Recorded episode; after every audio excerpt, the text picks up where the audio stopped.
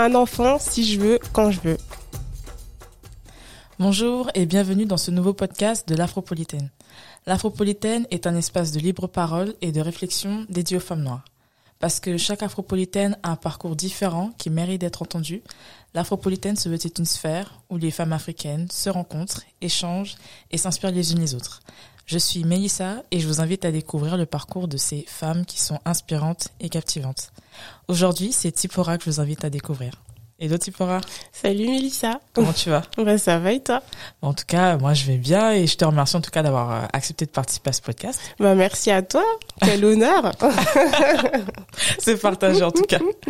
Euh, pour commencer, est-ce que tu pourrais te présenter pour toutes les personnes qui te connaissent pas, nous dire un peu euh, qui tu es, ce que tu fais dans la vie?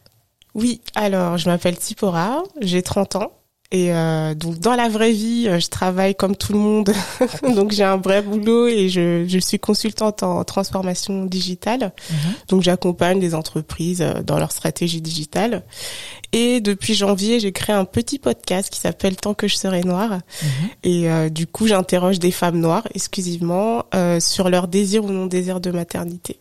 D'accord. Ok, donc là, tu es directement rentré dans, dans le vif du sujet et tout. Avant de rentrer vraiment dans, dans, dans, dans, vraiment dans le fin fond de ton activité, j'aimerais qu'on fasse un petit retour en arrière. On mhm. parle un peu de la petite Sipora. Quel genre de petite fille tu étais? Waouh euh, donc du coup, moi, j'ai, euh, je suis l'aînée d'une famille de cinq enfants. Mhm. euh, donc on est cinq. J'ai donc trois sœurs. Enfin, on est trois sœurs et j'ai deux petits frères. Les garçons sont les derniers. J'ai 15 ans de différence avec le dernier, donc euh, je suis vraiment la yaya. Euh, voilà. Ah oui. je confirme. Et du coup, le dernier encore à la maison, il me voit de loin. Donc s'il me voit là à la télé, il va dire ah là là, mais ma grande sœur elle est à la télé. donc il y a vraiment cette distance. Euh, donc moi j'ai grandi, enfin je suis née, j'ai grandi en Haute-Savoie, mhm. donc je suis pas du tout parisienne. Euh, ça fait un peu plus d'un an que je suis sur Paris. Euh, je découvre la vie parisienne. Donc mon enfance à moi, bah elle était euh, très studieuse. Euh, mhm. moi, j'étais le genre d'élève euh, bah, super discrète et je suis encore très discrète d'ailleurs, mais euh, ouais, plutôt discrète et très famille. Euh, je pense que le rôle d'aîné, euh, je l'ai vraiment porté à bras le corps. Enfin, mes parents ont vraiment joué sur ça parce que du coup, bah, on était dans un petit bled, mm. donc il fallait être soudé. Euh, J'avais pas énormément de personnes, euh, on va dire, noires autour de moi. Euh, donc du coup, c'était vraiment la famille qui était centrale. Et euh, et puis euh, la réussite scolaire était très importante pour mon père parce que du coup, il se disait bah j'ai pas fait tout ça, je me suis pas retrouvée en Haute-Savoie dans un mmh. coin perdu pour que mes enfants ne réussissent pas à l'école. Donc ouais, enfance très studieuse, très familiale. Euh, et puis euh, très verte aussi parce que mmh. la Haute-Savoie c'est une belle région. il y a des montagnes, il y a des lacs et du mmh. coup euh, on a passé beaucoup de vacances à faire des barbecues au lac et du coup c'est toujours drôle en fait parce que je, je me mets à la place des blancs qui nous voyaient arriver à la plage. mais tu sais, mais ce que tu viens de dire, ça me rappelle trop. Je sais pas si t'as vu le film Bienvenue à Marly Gaumont. Oui, c'est ça. Ça me rappelle, mais là t'es en train de me dresser le tableau. C'est un peu ça.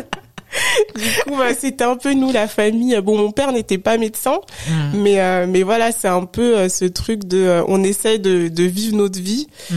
et autour de nous, t'as un peu des gens qui sont là, mais qu'est-ce qu'ils foutent là hmm. Genre on dérange, alors que, enfin, mon père était là, bah écoutez, moi je paye mes impôts, je suis je suis français maintenant, mes enfants le sont aussi. Du coup, bah on fera les activités comme tout le monde. Donc voilà, enfance assez verte, studieuse et familiale.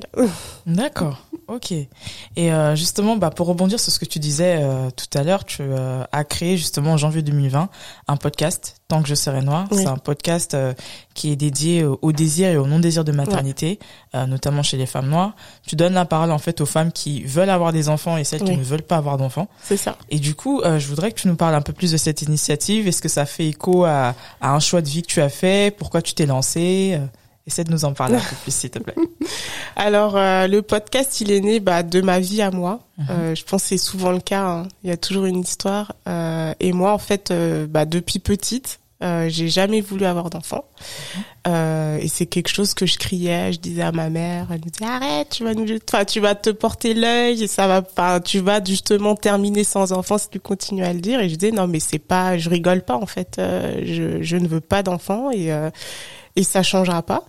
Et ça a toujours pas changé. J'ai 30 ans, je n'ai toujours pas d'enfant. Et euh, en fait, j'ai commencé à chercher autour de moi des femmes qui me ressemblaient, des femmes noires qui n'en voulaient pas d'enfants, et j'en trouvais pas. Euh, au début, je me suis dit bon bah voilà, t'habites euh, en, Haute-Savoie, c'est normal, il y a pas grand monde. Après, je suis venue sur Paris, c'était pareil. Et, euh, et du coup, bah j'ai regardé, il y avait beaucoup de personnes aux États-Unis, tu vois, des Afro-américaines. Et je me disais mais attends, c'est pas normal. Enfin, il doit y avoir des femmes qui qui n'osent tout simplement pas en parler. Et, euh, et après, en faisant des recherches, en fait, euh, j'ai décidé de m'ouvrir et pas parler que du non-désir, Mhm. mais vraiment de cette notion de désir, en fait. Euh, Mhm. Comment est-ce qu'une femme, euh, elle décide du jour au lendemain à devenir maman ou pas? Et du coup, j'ai voulu confronter, enfin confronter. J'ai voulu avoir un espace où toutes les deux, enfin une femme qui veut ou qui ne veut pas d'enfants, puissent Mhm. discuter. Et du coup, bah, quand j'interviewe des femmes qui, qui ont des enfants ou qui veulent devenir maman, bah, je me rends compte qu'on a plein de points communs. Euh, Mhm. En fait, il y a vraiment cette volonté de démystifier la chose et de dire qu'au final, c'est qu'un choix. Et euh, Mhm. c'est pas parce qu'on fait tel ou tel choix que c'est un bon ou mauvais choix. Mhm. Euh, donc voilà, c'est parti de, de cette idée-là en fait. euh, et je me suis dit, bah Paris est propice aux rencontres, euh, donc euh, c'est le moment quoi. Et le podcast, euh, je pense, c'est un format qui est génial. euh, Les gens, ils se livrent euh, facilement. Mm. Et je confirme parce que c'est moi ce que j'apprécie beaucoup avec ton initiative, c'est que euh, souvent dans, dans dans le monde dans lequel on vit, dans la société, on pense que on pense que souvent quand on parle pas d'une chose, que ça n'existe pas. C'est ça. Et moi, ce que j'apprécie beaucoup dans ta démarche, c'est que tu parles de ces choses-là, parce que on peut ne pas être d'accord ou être d'accord avec euh, Mm. euh, ton initiative, ça c'est encore une autre Mm. chose, mais le fait de lever le voile là-dessus, Mm. en tout cas, ça permet en tout cas à que ce soit aux femmes qui veulent avoir des enfants, aux femmes qui ne veulent pas en avoir et à toutes les personnes autour, vraiment de comprendre en fait euh, tout le mécanisme Oui. qu'il y a derrière, toute la démarche qu'il y a derrière. Et je trouve que c'est vraiment important Mm. parce que je suis convaincue d'une chose, que c'est l'ignorance en fait qui fait que les gens deviennent méchants. Et le fait de savoir justement euh, tout le processus qu'il y a derrière, le désir de maternité et le non-désir, je trouve que c'est vraiment génial. Merci. Et en parlant justement bah, d'inconscient collectif, dans l'inconscient collectif de beaucoup de personnes, euh, ils pensent souvent que le non-désir de maternité, ça résulte d'un d'un traumatisme ou de raisons économiques parce que voilà, j'ai pas encore les sous, donc je veux retarder la maternité. Ou euh, souvent les gens pensent que les gens qui ne veulent pas avoir d'enfants, c'est parce que euh, ils c'est par c'est par ego entre guillemets qu'ils veulent pas avoir d'enfants parce qu'ils veulent se réaliser, ce genre de choses. Mm. Toi, qu'est-ce que tu qu'est-ce que tu penses de cet inconscient là Qu'est-ce que tu qu'est-ce que tu en penses? Alors, je pense que c'est très réducteur. Mhm. Euh, et encore une fois, tu l'as très bien dit, vu qu'on n'en parle pas, ben, Mhm. on essaye de s'imaginer des raisons et, euh, et on simplifie au max, quoi. Enfin, et en fait, déjà, je trouve que même quand on fait des recherches, tu vois, en sociaux ou en psycho, ben, on se rend compte que le non-désir de maternité, c'est un truc qui est pas encore très, enfin, beaucoup abordé. Mhm. Euh, en fait, euh, on va tout de suite se dire, elle a pas d'enfant, donc c'est qu'elle ne peut pas. Donc Mm. elle est infertile et du coup elle a cette incapacité euh, à euh, faire des enfants. Mais jamais on se dit, euh, bah, en fait elle veut tout simplement pas en fait. Enfin et sans qu'il y ait de raison. Euh, et moi c'est ça que j'essaye de montrer, c'est qu'il n'y a pas forcément euh, une raison particulière. C'est juste une volonté ou un choix en fait. Mhm. Euh, L'aspect psychologique est souvent montré. Souvent, on voit euh, que la femme qui a pas d'enfant, elle est triste, elle est en dépression, euh, elle est au bout de sa vie, quoi. Enfin, elle très elle- caricatural c'est ça, exactement, Mm. et qu'elle est pas accomplie. Tu vois, il y a cette notion euh, est-ce que si j'ai pas d'enfant, euh, je suis pas une femme? Mhm. Et ça, je trouve ça super violent en fait, euh, parce que je trouve qu'on est deux femmes ici. euh, Mhm. je sais pas quel est ton ton désir ou non désir, mais voilà, on est deux femmes et euh, c'est pas parce que euh, l'une a un enfant ou qu'elle veut en avoir qu'elle est moins femme que l'autre. Et c'est ça que Mhm. j'essaye de montrer. Et euh, et ouais, donc je pense qu'il n'y a pas euh, il y a pas de raison. Après, il y a des femmes qui sont certes en dépression et qui sont mamans aussi. hein. Enfin. Mhm. bien sûr. Et moi, je dirais euh, conseil à toute femme euh, avant de devenir maman ou avant de penser à la chose, euh, d'aller voir une psy parce que la parentalité c'est quelque chose en fait. Euh, euh, je sais pas, quand on adopte un enfant, ben on a une batterie de, de choses à remplir, de, de critères à remplir. Euh, on doit avoir un psy. Enfin, quand on fait un parcours de PMA, on doit avoir un psy. Quand on fait un dodovocyte, on doit faire un psy. Et je me dis, bah quand on devient parent naturellement, ben il se passe rien en fait. Euh, Mhm. On demande pas aux gens est-ce qu'ils sont prêts à devenir parents. Et, euh, et moi, j'aimerais aussi inverser le truc. Certes, on demande aux, aux femmes qui veulent pas d'enfants pourquoi, mais on demande rarement à celles qui veulent euh, devenir maman pourquoi elles, elles veulent devenir maman ou pourquoi ils- les gens veulent devenir parents, euh, voilà, de manière générale. Tout à fait. En plus, ce que tu dis, c'est tellement profond parce que moi, ce que j'apprécie, c'est le fait que tu marques le point sur le fait qu'il faut questionner en fait euh, les raisons de nos de nos volontés en fait. Mm. Tu vois. Et souvent, c'est vrai qu'on vit dans un monde où on fait les choses parce que voilà, il faut les faire entre guillemets. C'est ça. Il n'y a jamais ce processus-là de réflexion derrière. Oui. Et je pense que ce qui, c'est ce qui fait également que quand on se prépare pas à la, à la parentalité, Mm. pardon, quand on se prépare pas justement à la maternité, bah, on fait des enfants certes, mais voilà, on est de simples géniteurs malheureusement, mais on sait pas justement euh, leur inculquer ce dont ils ont besoin parce que nous-mêmes on s'est pas préparé en. En, En amont, amont. C'est ça, ouais. C'est exactement ça et je pense que ben c'est c'est un c'est une autre vie. Enfin, je veux Mhm. dire devenir parent, euh, même mère, tu vois, il y a un terme qu'on appelle la matrescence. C'est Mhm. euh, c'est quand la femme sort de l'adolescence et devient mère en fait. Et je trouve que c'est un truc qu'on on n'en parle pas. On, on se dit que tout le monde euh, va avoir son instinct maternel et du coup euh, va justement assurer et qu'il y a une force euh, invisible qui va l'aider à devenir maman. Certes, c'est vrai. hein, je pense que nos mamans, elles ont pas eu à réfléchir et pourtant on est là, on fait des Mhm. belles choses et tout. Euh, mais euh, je pense qu'il y a un process, il y a un process Mhm. derrière et euh, c'est faut arrêter de romantiser la chose en mode euh, c'est magnifique, c'est génial, tout est beau, tout est rose. Et on a une, on est dans une époque où euh, les femmes osent dire la vérité en fait Mm. que euh, bah, avoir un enfant, il y a le postpartum, il y a la, enfin, il y a pas mal de choses Mhm. et, et je suis contente de, fait, de faire partie de cette génération de femmes euh, bah, qui lèvent le voile euh, sur ces sujets. Ouais. Tout à fait, et c'est juste incroyable ce que tu fais. Et on a besoin justement de de ce genre d'initiative. Et euh, en plus de ça, bah, la société et euh, même au sein de nos familles, ils, ont souvent un regard négatif sur les couples euh, sans enfants. Qu'est-ce que est-ce que toi-même ça a été ton cas? Est-ce que ta famille, euh, enfin tout à l'heure tu faisais allusion justement Mhm. à ta maman, est-ce que euh, ça a été le cas également pour toi? Et, Mhm. et pour toutes les femmes que tu reçois, est-ce qu'elles te font part également de du regard un peu négatif que la société a sur leur choix? Oui, malheureusement, c'est plutôt de la négativité qui ressort quand on annonce qu'on veut pas d'enfant. Mhm. Euh, et je pense que seules les personnes euh, qui prennent le temps de réfléchir ou qui sont un peu plus empathiques vont se mettre aussi à la place euh, des femmes qui décident de pas avoir d'enfants. Et moi, dans mon cas, ben mon père, il est en mode euh, vis ta vie, euh, tu fais ce que tu veux. euh, et puis limite, euh, lui, si si j'avais pas rencontré quelqu'un et que j'étais une célibataire, il serait refait quoi. Donc du coup, euh, quand je lui dis que je veux pas d'enfants, il me dit bah c'est pas grave, euh, tes frères et sœurs euh, peut-être eux euh, auront des enfants, j'aurai des petits enfants autrement. Et euh, ma mère, elle, au contraire, je suis l'aînée, euh, donc euh, C'est je- toi qui dois ouvrir la c'est voie. ça, voilà. Je montre l'exemple, Ouais. quoi. Et elle se dit, mais là, là, t'es en train de leur montrer le mauvais exemple, c'est pas bon. du coup, est-ce que moi, je lui dis, mais attends, on est cinq. Donc, sur les cinq, t'auras bien quelqu'un qui va faire un enfant. Donc, euh, Mhm. t'inquiète pas. Non, si toi, tu montres le mauvais, le mauvais chemin, les autres vont suivre. Du coup, je vais me retrouver toute seule. Et je suis là, Mhm. mais en fait, euh, on fait pas des enfants pour nos parents, tu vois. Enfin, Mhm. et je pense qu'il y a un gap générationnel déjà euh, sur cette notion de faire famille. Euh, je pense que nos parents, eux, euh, ils avaient pas le choix en fait. Euh, à couler de source, tu vois, de faire des enfants. T'arrives dans un autre pays en plus.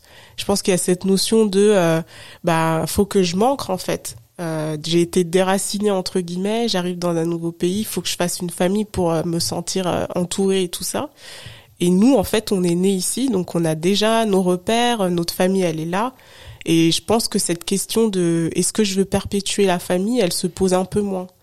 Euh, mais voilà, je pense qu'il y a plein de choses à déconstruire et, euh, et si j'ai un conseil à donner aux gens, avant de juger en fait euh, le choix des personnes, prenez le temps de la connaître Et, Mhm. euh, et puis même au-delà de ça, euh, respecter en fait tout simplement le choix de chacun, Mhm. Euh, parce que ça peut être douloureux, hein, parce qu'il y a des gens quand tu demandes à quelqu'un euh, pourquoi t'as pas d'enfant, moi c'est c'est horrible parce que moi c'est parce que je veux pas, mais il y en a c'est qu'elles ne peuvent pas en fait. Mhm. Et quand tu leur poses cette question, bah c'est violent parce que tu repenses à au fait que tu galères depuis des années à ne pas avoir d'enfant. euh, Enfin, arrêtons, arrêtons de poser cette question qui paraît anodine, mais qui pour moi est bah est, est lourde. C'est c'est super intime en fait. Mhm. Et les gens se rendent pas compte. Et je pense que dans nos communautés, euh, le ventre des femmes, c'est euh, genre euh, propriété publique, quoi. C'est toi, il faut que t'aies tant d'enfants, il faut que t'aies un garçon et euh, une fille. Enfin voilà, c'est Mm. très très euh, injonction, injonction, injonction.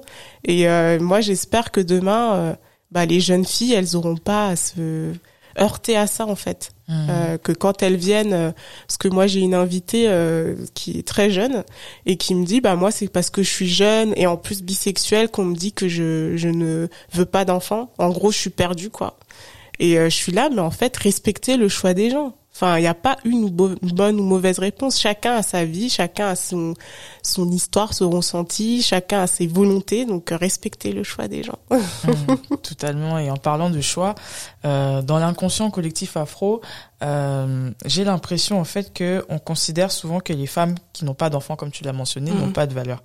Et euh, j'ai même remarqué que les femmes dans l'inconscient collectif de notre communauté, les femmes qui n'ont pas d'enfants, elles n'existent pas socialement. Mm. C'est-à-dire que voilà, c'est euh, on les on les définit et elles-mêmes ont tendance à se définir uniquement selon leur statut matrimonial ou le fait qu'elles aient eu des enfants ou pas. Mm. Est-ce que toi tu penses qu'il faudrait qu'on repense peut-être la façon dont on se définit nous-mêmes, Mm. c'est-à-dire nous, nous nous définir d'abord en tant que personne déjà, être humain avant ensuite d'aborder ce genre de Totalement ouais. de choses. C'est super intéressant ce que tu dis euh, parce que c'est pour ça que je parlais du test de parentalité, de voir un psy avant de devenir parent ou quand on réfléchit à ça, parce que je pense que beaucoup euh, bah, deviennent parents comme ça en fait. Euh. Ils ont pas le temps de se découvrir. Enfin moi, c'est qu'aujourd'hui à 30 ans en fait que je kiffe ma life, que je fais des choses que je, que j'aime et que je sais ce que je veux.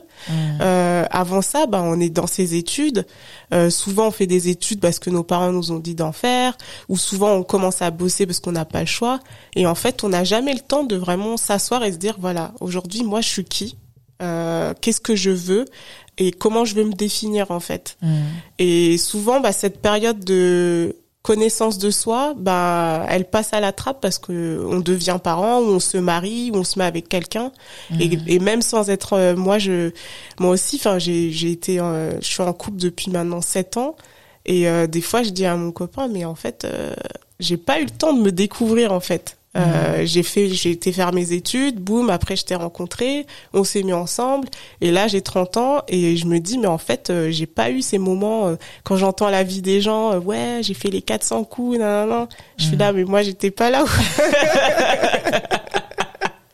du coup je me dis mais heureusement que là j'ai pas d'enfant parce que Mhm. c'est aujourd'hui que je commence à me découvrir, à faire des choses que j'aurais jamais pensé faire. Et euh, ouais, je pense qu'il est super important de, de se centrer un peu sur soi. C'est pas égoïste, hein. Franchement, euh, je pense que même vos enfants vous, remar- vous vous remercieront pardon euh, dans le futur parce que vous avez eu le temps de réfléchir à ce que vous voulez, euh, qui vous êtes et quelles valeurs vous voulez aussi inculquer à vos enfants, quel Mhm. type de transmission vous voulez avoir. Euh, donc ouais, je pense que c'est c'est royal, c'est super intéressant. Ouais, totalement. Et je pense que ça même, ça éviterait même à certains euh, futurs parents d'être euh, moins frustrés. C'est Parce ça. que je pense qu'il y a beaucoup de personnes, comme tu l'as dit, qui se sont mis en couple, Mm. euh, qui ont eu des enfants, mais sans avoir cette période-là de, de découverte de soi, c'est ça. qui pour moi est vitale. Et cette période de découverte, je pense que c'est ce qui permet aussi, justement, bah, comme tu l'as dit, de savoir qui on est, Ouais. Et ensuite d'apprécier aussi la, la, sec- la- la- l'étape suivante, en fait. L'étape où voilà maintenant voilà tu sais que voilà tu as eu cette période là pour toi Ouais. maintenant tu as cette période là pour ta famille pour tes enfants et ce que je constate souvent c'est que souvent les gens bah ils ont eu reçu des pressions oui il faut te marier il faut avoir ça. des enfants tout de suite Ouais. tu le fais ce qui est une bonne chose il y a rien de mal à se marier avoir des enfants mais après tu te dis ah j'ai pas pu faire ça j'ai pas Mm. pu faire ci j'ai pas pu faire ça et du coup tu t'es frustré en fait C'est ça. donc je pense que ouais c'est c'est une très belle période et honnêtement euh, pour toutes les personnes qui nous écoutent, je pense que je leur souhaiterais de, de kiffer leur vie, de kiffer leur vie pour pouvoir euh, mieux la, la kiffer ensuite. Mm. Euh, et je voulais te poser également une question. Est-ce que euh, le fait de ne pas vouloir d'enfant, est-ce que ça t'a été préjudiciable dans tes relations amoureuses? Et qu'est-ce que tu dirais aux hommes et aux femmes euh, qui veulent se mettre en couple mais qui ne veulent pas avoir d'enfants? Mm. Alors moi j'ai entre guillemets la chance. J'aime pas dire le mot chance parce que Mhm. voilà on choisit tout. Hein. Mais euh, moi déjà d'entrée de jeu à chaque fois, euh, j'ai pas eu non plus 100 000 cas. mais euh, mais d'entrée de jeu, euh, je leur disais que Mhm. moi euh, faire famille euh, c'était pas forcément avec des enfants. Euh, et j'ai la chance que mon compagnon actuel, bah lui, euh, bah, on était un peu sur la même longueur d'onde. Mhm. Et je pense que c'est plus les autres qui mettent la pression, genre la belle famille, la famille, Mhm. que nous-mêmes en fait. Mhm. Euh, donc ouais, après le conseil que je pourrais donner à des personnes qui, euh, bah, c'est d'être soi-même en fait. Vaut mieux être euh, seul. Je sais que c'est horrible, mais vaut mieux être seul euh, que d'être avec quelqu'un qui va euh, vous mettre la pression à devenir maman, quelque une chose qui que vous ressentez pas en fait. Mhm. Et pensez aussi aux enfants. Enfin, mettez-vous à la place euh, d'un enfant qui se retrouve dans un foyer où il se sent pas à sa place parce que du coup, euh, il a été conçu euh, par la pression, etc. Enfin, c'est lourd en fait. Euh, je pense que réfléchir, prendre un peu de recul, se dire est-ce que vaut mieux que je, je, je reste seule un petit moment, le temps de trouver la bonne personne, ou est-ce que je me mets quand même dans le truc et j'apprendrai au fil de l'eau à devenir maman? Moi, je pense que Mhm. si on fait la, on regarde les deux côtés, on se dit bah non, en fait. euh, pensons à l'enfant et je pense que c'est moins égoïste de se dire euh, voilà euh, je préfère ne pas en avoir que de faire souffrir un enfant euh, juste parce qu'on m'a poussé à le faire en fait Mhm. donc ouais le conseil c'est euh, penser à vous. Euh, ça peut paraître égoïste mais à long terme ça l'est pas en fait et euh, et puis prenez le temps de trouver la bonne personne hein. je sais que le célibat c'est un autre sujet et que beaucoup de femmes vont peut-être me dire ouais mais bon c'est facile toi t'as trouvé quelqu'un gna gna gna. Mais euh, après, c'est ouais, c'est un choix. Enfin, c'est moi, je sais que j'ai des convictions et j'aurais pas pu me mettre avec quelqu'un euh, qui qui demande à ce que je devienne mère. En fait, en fait, c'est c'est vivre en mode schizophrène et ça, je je peux pas. Ouais, totalement et honnêtement euh, bah je trouve que c'est c'est louable en fait parce que en fait euh, tout- tous tes choix en fait sont conscients sont Mhm. réfléchis Mhm. c'est pas des choix subis ou des choix que tu fais euh, en claquant des doigts c'est non. ça. c'est vraiment conscient et honnêtement on peut que on peut que saluer en tout cas ton tes choix et il y a une question que j'aimerais te poser mais je pense que plusieurs personnes te l'ont posée mais je vais la poser en tout cas au nom de de toutes les les personnes qui nous écoutent Euh, est-ce que euh, tu n'as pas peur à un instant T de ta vie de regretter ton choix de non maternité Ouais, ça c'est la question. Ouais. ça c'est deux questions, fallait, j'étais obligé de te la reposer. mais tu vas regretter. Non, mais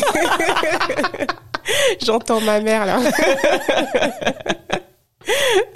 mais, euh, mais c'est une très bonne question. Euh, alors moi, je pense que, euh, comme tu l'as dit, si c'est un choix qui est réfléchi, qui est conscient, il n'y a pas de regret à avoir. Parce que je pense que la personne, la, la Tsipora de dans 10, 15 ans, bah, elle aura cette intelligence de se dire, bah, en fait, euh, c'est un choix réfléchi. Euh, tu te connais, t'es la meilleure personne à te connaître.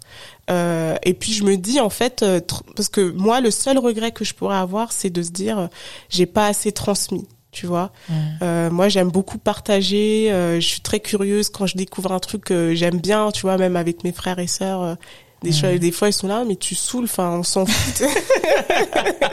tu joues bien ton rôle de yaya en tout cas. mais du coup, voilà, le- la transmission est là. Et je pense qu'il y a beaucoup de personnes qui font l'amalgame entre euh, désir de transmettre et désir de devenir parent. Je pense que tu peux euh, transmettre à travers des projets, à travers des, des, des structures, à travers plein plein de choses, en écrivant des livres, en faisant des films. Enfin, il y a pas mal de moyens de le faire, de laisser sa trace en fait. Euh, donc moi, je pense que si j'arrive à transmettre, à laisser ma trace, euh, je pense que quand j'aurai 60 ans, je regretterai rien en fait. Euh, et puis, je pense que il n'y a pas à regretter parce que on est souvent dans des familles où il y a on est beaucoup, enfin on a nos cousins, on a nos neveux, nos nièces, et je pense que on peut avoir un rôle de parentalité sans être parent en fait. Donc je pense que le regret il peut pas être là. Euh, parce qu'on pourra on pourra toujours s'occuper d'autrui. Si c'est ça la question. Si c'est la peur d'être tout seul euh, la peur de pas euh, transmettre la peur de pas être là pour des enfants ou les enfants de, de ses frères et sœurs je pense que à un moment donné on peut le faire sans être parent donc euh, moi, je pense que s'il y a regret, ce serait ça, et, et j'essaie d'y remédier euh, Mhm. pour me dire que voilà, quand je serai plus vieille, bah, je serai entourée de ma famille, euh, et puis au pire, j'irai au bled, euh, je paierai quelqu'un qui s'occupera de moi, et voilà. Enfin, Mhm. il y a toujours une solution. Il y a toujours une solution, et euh, souvent le regret aussi, euh, ce truc de pas mourir seul, bah j'ai envie de dire, enfin, les parents, quand ils nous disent, ouais, faut que tu sois là pour moi jusqu'à la fin, euh, je me suis occupée de vous, donc c'est à vous de prendre le relais. Oui, c'est totalement vrai. Moi, je, Mhm. j'abandonnerai jamais mes parents. C'est pas du tout euh, dans mes plans et je pense que, de toute façon, ils me tueraient avant que je puisse le faire. mais, euh, mais je pense que non, il y a vraiment euh, un amalgame qui est là entre euh, euh, cette fameuse culture africaine qui est de s'occuper de ses aînés, etc. Ben, si c'est vrai, je pense que je trouverai toujours quelqu'un qui s'occupera de moi en fait euh, Mhm. quand je serai plus âgée. Euh, la notion de il faut tout un village pour éduquer un enfant, bah il faut tout un village pour s'occuper des aînés aussi. Enfin, Mhm. donc non, je pense qu'il n'y a pas de regret à avoir. Euh, Il y aura toujours quelqu'un, à moins qu'on soit super aigri. Et je pense que même si on est aigri, bah même si on a des enfants, ils, ils fuiront. Donc, donc à un moment donné, voilà, il n'y a pas, il y a pas à avoir peur. Mhm. Ok, bon, en tout cas, merci beaucoup euh, de, de t'être livré parce que c'est vrai que c'est une question hyper personnelle, mais euh, je me suis dit bah je vais je vais tenter de la poser et au pire des cas je me prendrai un râteau. Et euh, pour évoquer bah ton podcast tant que je serai noir, bah c'est un, un beau clin d'œil à Maya Angelou, Oui. à l'un de ses ouvrages justement qui porte le, le même nom. Ouais. Euh, je voulais te demander pourquoi tu avais choisi ce titre et qu'est-ce que quelle est cette symbolique là qui y a derrière pour toi? Pourquoi avoir choisi euh, ce titre là pour un podcast qui est très intimiste? Ouais, c'est euh, c'est bien déjà que tu aies euh, reconnu le titre. Beaucoup me disent mais pourquoi tant que je serai noire? Et ils n'ont pas la référence. Euh, donc ouais non Maya Angelou c'est mon autrice préférée. Euh, J'ai j'ai tous ses bouquins, euh, j'adore ses poèmes et j'adore sa vie en fait. Mhm. Euh, moi quand j'étais plus jeune je me disais mais j'aimerais trop être comme elle.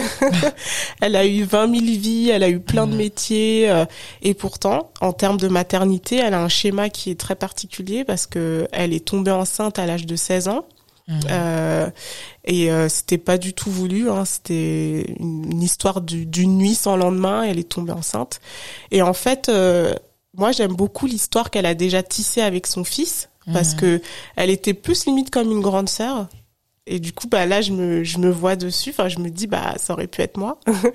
euh, cette notion de, de transmettre, élever un enfant de manière indépendante, parce que son fils, au final, il a été élevé par sa maman, hein, donc du coup par sa grand-mère. Mhm.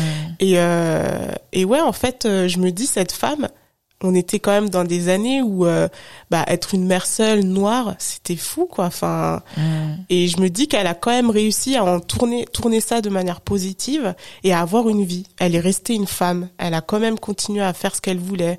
Euh, elle a été chanteuse, elle a été actrice, activiste, militante. Elle a voyagé en Afrique. Elle s'est mariée à un Africain. Enfin, elle a eu 20 000 vies alors qu'elle avait un enfant avec elle. Mhm. Euh, et c'est quelqu'un qui avait euh, ses convictions euh, et qui malgré tout n'a pas regretté d'être mère. Parce que souvent on a ce truc de bah je suis tombée enceinte, j'ai gardé l'enfant, mais je regrette en fait.